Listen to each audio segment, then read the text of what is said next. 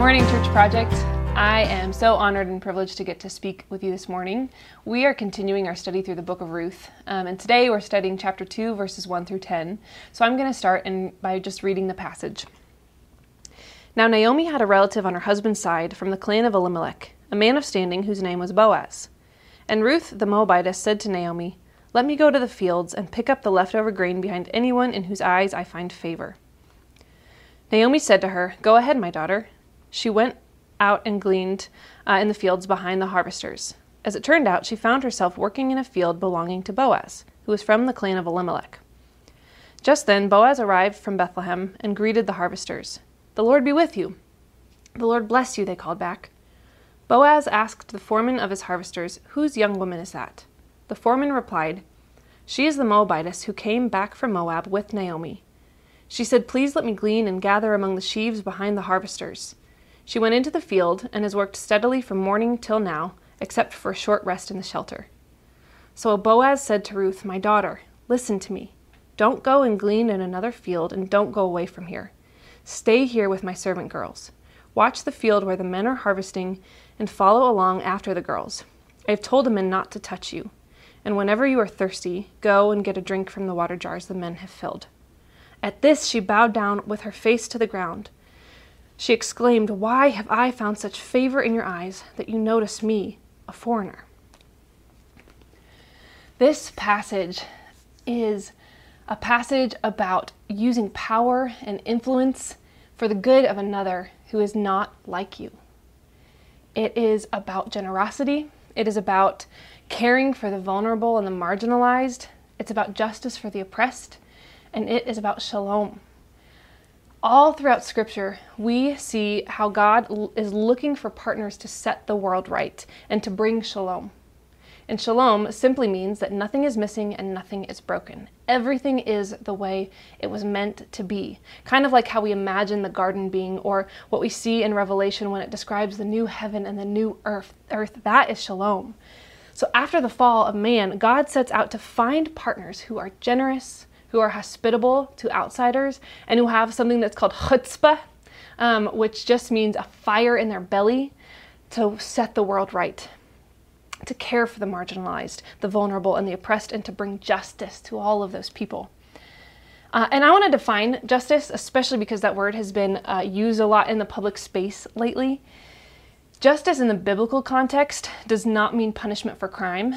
It doesn't mean retribution or vengeance that is a very modern and Western understanding of what justice is. Uh, and we have to remember that scripture was written by a person for a specific group of people for a specific purpose. Um, and all of it is in the ancient Near Eastern world. So, so the book of Ruth was written by an ancient Near Eastern writer for ancient Near Eastern hearers. Um, so we have to try to understand and see through that lens and understand uh, what, what was meant by justice then. And God's justice is restorative justice. It is actively working to make things right and to bring order and to restore shalom. Uh, and it actually goes to the root of the problem and fixes it so that the problem doesn't continue to happen. Um, it's, it's more like proactive justice than reactive justice. Um, and in fact, in Isaiah 61, God says, I love, I, the Lord, love justice, and I hate iniquity. And if you do a quick Google search on the definition of iniquity, the first thing that says is gross injustice, is the definition. He loves justice, he hates injustice. And I think this is really important to the conversation about Ruth because this is happening in the time of the judges. Um, and perhaps the time of the judges was not about punishment for sin, but about the restoration of shalom. And in this passage, we are introduced to Boaz, uh, who exemplifies what it means to partner with God to bring shalom to the world. Um, and a quick recap of where we've been. Uh, we've met Naomi and Ruth and understood their story that they've experienced loss after loss. They've lost husbands, sons, they were fleeing famine. Life is hard, and Naomi comes back and she says, My name is not Naomi, it's bitter. That is where we pick up this story. And starting in verse 2, Ruth says to Naomi, Let me go to the fields and pick up the leftover grain behind anyone in whose eyes I find favor. And Naomi says, Go, go ahead. And at first read, this uh, kind of feels like a like a sleepy morning where the gals are just lounging around the house and are like, "Hey, what do you want to do today?" But think about that conversation in light of all that has happened in the last 10 years. This is not like, hey, where do you want to go for lunch? This is how do we survive now that we are here? Imagine what that must have been like. Imagine what it would what it means to be a Moabite in Judah. Ruth, by all accounts, should have been treated so poorly. Women were property. We see that in verse 5. Boaz asks his foreman, Who does that woman belong to? Women were property. Um, and a woman without a son was a valueless property because she had no one to carry on the family line. And, and, typically, a childless widow would marry again within their family line to carry on their former husband's name. Um, but no one in Judah was going to marry a Moabitess. And remember, that's why Naomi sent her, wanted to send her back to Moab because she would not be treated well in Judah. Uh, Jon Bloom wrote an article on this passage, and he says that Ruth was a Moabite. Her ancestry had its origin in the incest committed between Lot and his oldest daughter. And though Moabites were related to the Israelites, so to speak, they were enemies because Moab had opposed Israel's advance toward Canaan. And Moabites were not known to worship Yahweh. They were polytheistic pagans, occasionally offering human sacrifices to idol gods like Chemosh. As a result, God prohibited the Jews from intermingling and intermarrying with Moabites, unless a Moabite renounced all that being a Moabite meant and became all that it meant to be a Jew. To be a childless Moabite widow in Judah was basically a death sentence for Ruth. It should not have gone well for her. And yes, she, she had this wonderful confession of faith back in chapter 1, but the world wasn't there to see that. What they saw was she was a childless Moabite widow. That's who she was to everyone. I wonder if she was expecting to to have to hide in the shadows as she gleaned. And I wonder if she just like tightened her sandals a little bit tighter that day in case she had to run away from harm. I wonder if she was bracing herself to be sexually abused by men who saw her as expendable. I wonder if she was expecting to eventually starve to death because who in the world would show compassion to a childless Moabite widow? God cares so immensely for the foreigner, for the widow, for the orphan, so much so that he instructs his people to share in their harvest.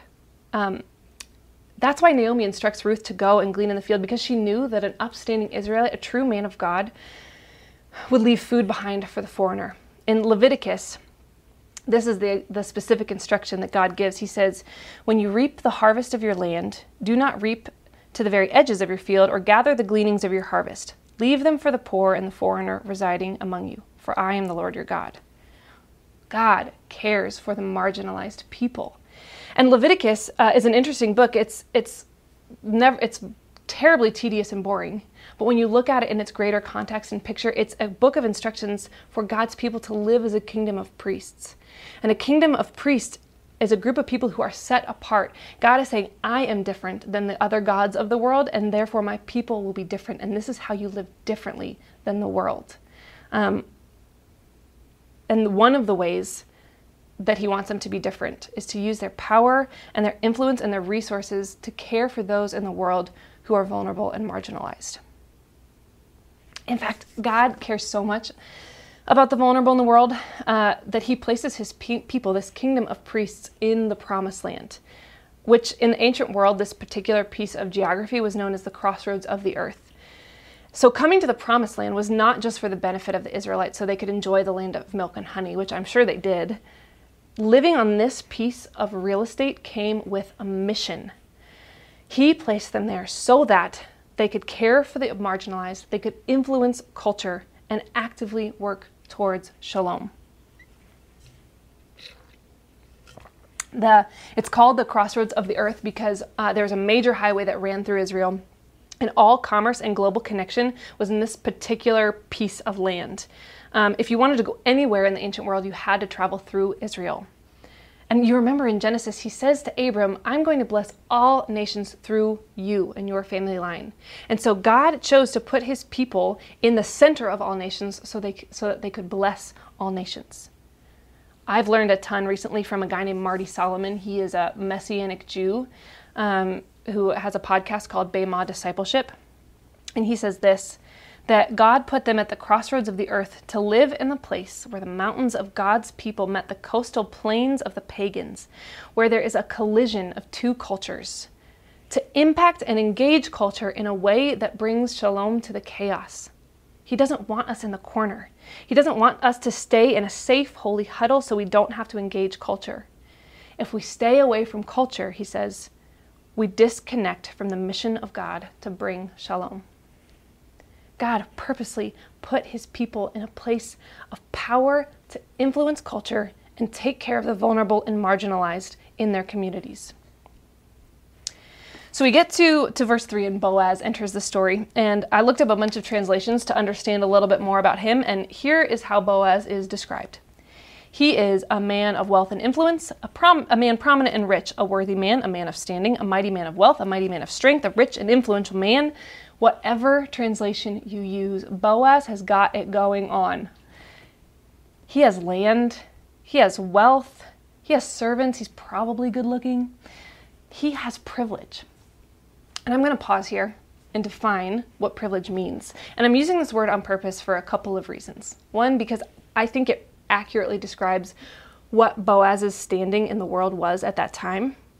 And two, because that word is another word like justice that's been thrown around a lot lately, and for some of us it makes us uncomfortable. And that's okay. So, I want to create a common understanding of what the word privilege means so that we can better understand what's happening in this, this encounter between Boaz and Ruth, and so we can engage with the culture around us that's talking about this. Um, to create a common understanding, because God wants us to influence culture, and so we have to have a shared common language to be able to do that. Privilege really simply means that you were either born with or inherited things that give you a head start in life. Uh, it's not something you worked for or earned. It's just something that is that that you just automatically possessed the moment you came into the world. So, so an example in my life, um, my dad grew up as one of eight kids and, and was very poor growing up, and he worked so hard to build wealth. And now I benefit from his hard work. Um, I didn't have to pay for my education. I didn't have to pay for my first car. He helped with a down payment on my first house. And because of that, I started my adult life without any debt. And so I have a head start compared to my friends who did have to pay for those things for their education and cars and houses. Um, it's nothing I did. I just got to benefit from the work that my dad did. And because of that, it's easier for me to get ahead financially. Uh, another example of a place where I don't have privilege um, is my gender. As a woman in leadership, there have been many, many occasions uh, where I've experienced usually unintentional discrimination because I'm a woman, because the world is used to and more comfortable with men being in positions of leadership. It was built more for men than women. And so when I first moved to Greeley about seven years ago, I met our biggest donor for Young Life. Uh, and it was very clear I was the new area director. I was coming in, I was taking over. Fast forward a year, I had just hired someone, a tall, bearded man named Mike, and uh, Mike and I met with this donor. And the donor knew I was the area director and knew Mike was new on staff, yet he still directed all of his questions to Mike and only made eye contact with Mike because somewhere just in his gut, without even realizing it, this man just assumed Mike was in charge because that's what's more normal and more comfortable. Privilege comes in a ton of forms and fashions. Wealth and gender are two examples. Uh, privilege also can look like health and ability and sexuality and religion and race. And here's what is so wild and crazy about privilege there's one type of privilege that kind of encompasses all of the other ones, and that's race. Race acts kind of like an exponential multiplier, and there are lots of reasons for that that we don't have time to go into, but I would love to talk to you about it if you want to learn. But if a person belongs to the racial majority in a culture, uh, it exponentially grows their privilege. And if a person belongs to the racial minority in a culture, it exponentially grows their vulnerability. Um, it's called privilege because if you possess these things uh, and were born into these things, it's easier for you to thrive in in the world because the system that we live in was built for you. And here's what I mean by system. Stay with me. Uh, Let's say a person is in a wheelchair and they're trying to get into a building, but there are stairs leading up to that building. Whoever designed this system of the stairs did not have a person in a wheelchair in mind when they designed the system. And so, an able bodied person who can walk uh, would go in and out of this building without ever thinking that it might not fit for someone else until that person says, Hey, you know what? This system doesn't work for me. I actually can't get into that building. And then we build a ramp. And then when we build new buildings, we just build them without stairs to accommodate for the person that we might have overlooked before. Now, it's not to say that people with privilege have no struggles. We know that's not true. Um, and if I were to, it, it, what it means is that your struggles are not added to or compounded by things like your race or your gender or your finances. Um, and it's also not to say that all of God's people have privilege. We all we know that's not true. If, if I were to say that, I'd be I'd be preaching this prosperity gospel, which just kind of misses the point. There's so many people in the world who are poor and in the racial minority who are devout followers of Jesus. If you've tuned out with those definitions, here's where I need you to tune back in. Privilege is not bad. It's just it just is. It's neutral. It is amoral. Because how can something you're born into be bad, right? Um, and sometimes, not always, it's even God given, but for a purpose. Like how he placed the Israelites in the crossroads of the earth to influence culture and bring shalom. Privilege comes with great responsibility. And I believe that one of the invitations this passage has for us is to maybe examine and notice what sort of privilege we might have been born into. And to ask God, how do you want me to use this for the benefit of others? Boaz inherited certain things from his family line his wealth, his property, his religious heritage, and he was born with the brown skin and dark hair of an Israelite. And he was a man. And in this day in Judah, that gave him a leg up in every way, and it gave him power. And we get to see how he offered these things for Ruth and her benefit and her restoration. We find in this period of the, the judges, which is supposedly just chaos and lawlessness, a man who is a true Israelite, who gets it. He gets the call to protect the vulnerable and the marginalized, and he is working towards shalom. I wonder what could have motivated this. Why did he get it? I mean, Ruth is even surprised that he is doing what he's doing. She says in verse 10, Why have I found such favor in your eyes that you would notice me, a foreigner? Well, I bet he really knows God intimately. I bet he's connected to the heart of God and he's obedient. And obedience, my favorite definition is just attentive listening. We listen to God and then we do what he says. And that's intimate to actually hear the voice of God. I think that's who Boaz is. The other thing that's so cool about this is Boaz's mother is Rahab.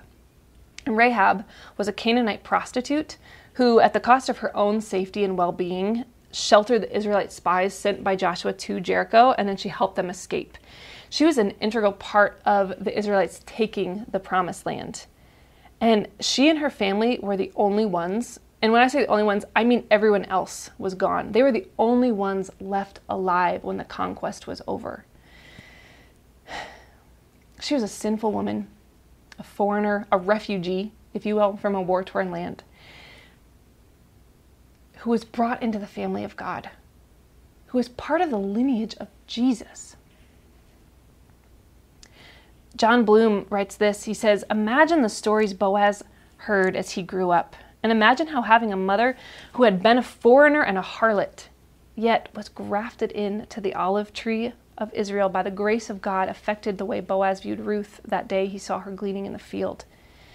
Other men might have simply seen a foreign woman scrounging for food like a parasite. But Boaz saw something familiar and dear in a woman who had left her family and her nation and her gods to embrace Naomi, her nation and her God. Story is so important because it changes and transforms us. It gets us out of our intellect, which we love in the West, and into our heart. It softens us and moves us to compassion. And that's why it's so important to, to sit and to listen to stories of people who, who are vulnerable, who've been marginalized, we can't pretend to know what it was like to be Rahab, to, to watch her people and her home just completely annihilated. We cannot pretend to know what it's like to be Naomi in the bitterness of her loss. And we can't pretend to know what it's like to be Ruth, a childless widow in a foreign land. Ruth's Moabiteness is so important to the story, and so is Boaz's Judahiteness. If we don't understand Ruth's standing in the world and how that disadvantaged her, I don't think we get a full picture of the beauty of the story. And we don't understand how beautiful and good and holy that Boaz, a man of privilege, chose to care for her anyway. God's intention in shalom was for all of us in our beautiful, diverse glory to be one. But after the fall, man learned to use our differences that God designed and ordained for evil purposes. Boaz here says, Ruth, I see that you are different. I understand that people might treat you differently because you're different, but I am choosing not to. In fact, I'm going to go one step further and actively work to restore your dignity and honor. We move on to verses 8 and 9, and Boaz tells Ruth not to go glean in another field, and he instructs his servants to, to protect her and not to harass her because he knows how she might be treated if she goes somewhere else. Boaz goes above and beyond the basic call. Yes, he followed the law by not cutting the corner of his field and not picking the scraps up off the ground, but he didn't stop there. He saw a woman who was vulnerable and he moves to help her. And he uses his power and his influence to instruct others who might have mistreated her to protect her. I love in the message translation, he says to Ruth, Don't worry about a thing. I've given orders to my servants not to harass you. When you get thirsty, feel free to go and get a drink. Boaz understands what it means to have privilege and use it for others. Being an Israelite man in Judah meant that the world was built for him. Being a childless Moabite widow in Judah meant that the world was not built for her. And Boaz understands this and he uses his wealth and influence to take care of a woman who otherwise would have been abused and mistreated and left for dead because of her race and her gender and her marital status. He shares God's heart for the foreigner and he gets the call to use what he's been given for the benefit of others. He is a true partner with God to bring shalom and to bring justice to this world. So, how does this inform what's going on in our world and how to engage? This right here is like it's a success story, right? This is what it looks like to see someone who is vulnerable and to restore them. But if the vulnerable are not taken care of, they can easily become oppressed. And, and that may have been where Ruth's story was headed if Boaz hadn't intervened. A woman addicted to drugs is vulnerable. But if in her vulnerability someone doesn't step in and help restore her, and somehow she ends up in the sex trade and is trapped there, that is oppression. And a fatherless boy is vulnerable. And if, so, and if in his vulnerability no one comes along to father him and help raise him, and he just ends up in the wrong crowd and somehow ends up in prison, that is oppression a kid with a learning disability is vulnerable. And if someone doesn't step in and come along and teach him in a way that he understands and the way that he sees the world, and somehow he doesn't finish high school and can't get a well paying job, that's oppression. Someone living in poverty is vulnerable. And if in her vulnerability someone doesn't come along and teach her about money and stewardship and help her get a job and maybe even give her actual money to help her make ends meet for a little while, and somehow she ends up homeless on the streets, that is oppression. Like I said before, privilege is not bad. It just is. And sometimes it's even God given.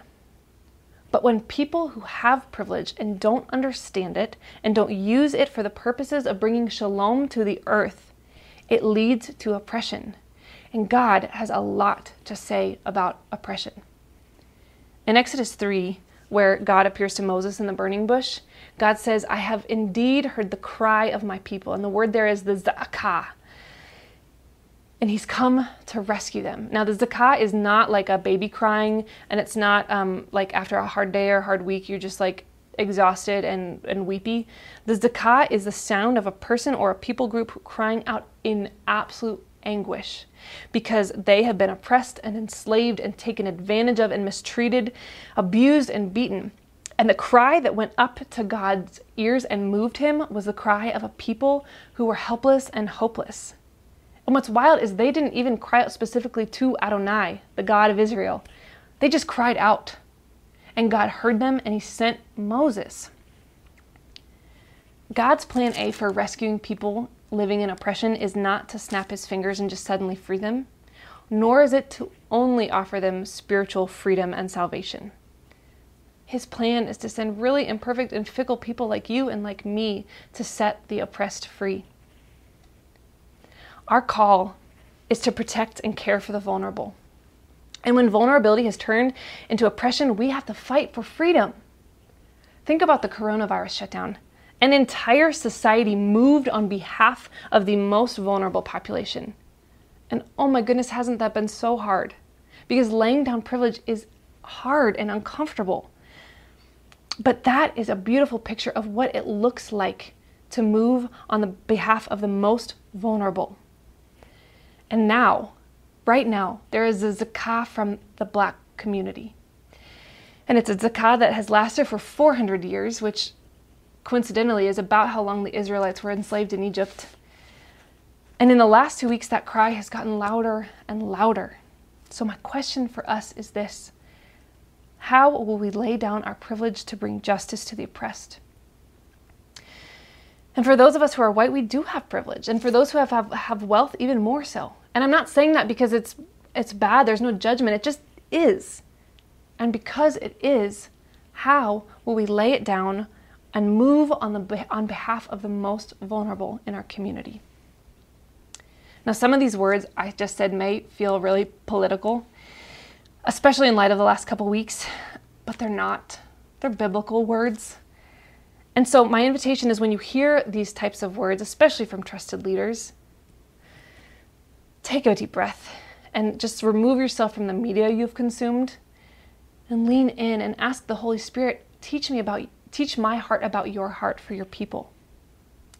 The enemy has turned the cause of God into something political. And when I say the cause of God, I mean what Jesus said in, in Luke 4, which also appears in Isaiah 61. And he says, The Spirit of the sovereign Lord is on me, because he has anointed me to preach good news to the poor. He sent me to bind up the brokenhearted, to proclaim freedom for the captives and recovery of sight to the blind, to release the oppressed, to proclaim the year of the Lord's favor, the day of vengeance of our God, to comfort all who mourn and provide for those who grieve in Zion.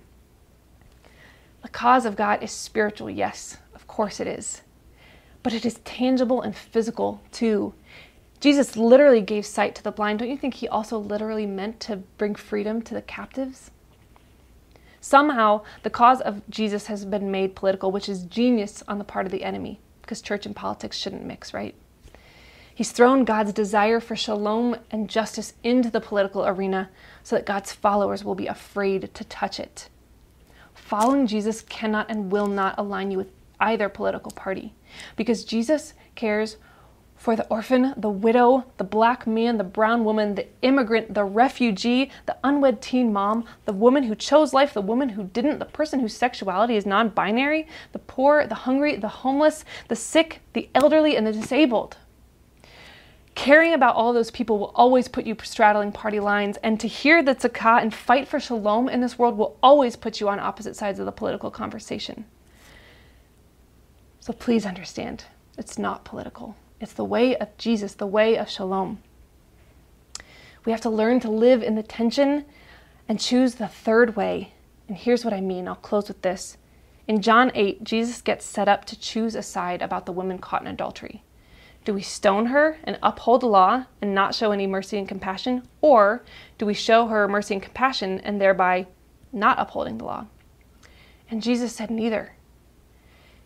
He chose a third way. He found a way through and he knelt down. And he asked the onlookers to dig deep and examine themselves. And in doing so, she was pardoned and they were transformed. We need Jesus to teach us how to hold the tension and choose the third way. Jesus, thank you for this message and how timely it is. Would you teach us to be good stewards of whatever you've given us? to work towards shalom in the world. Amen.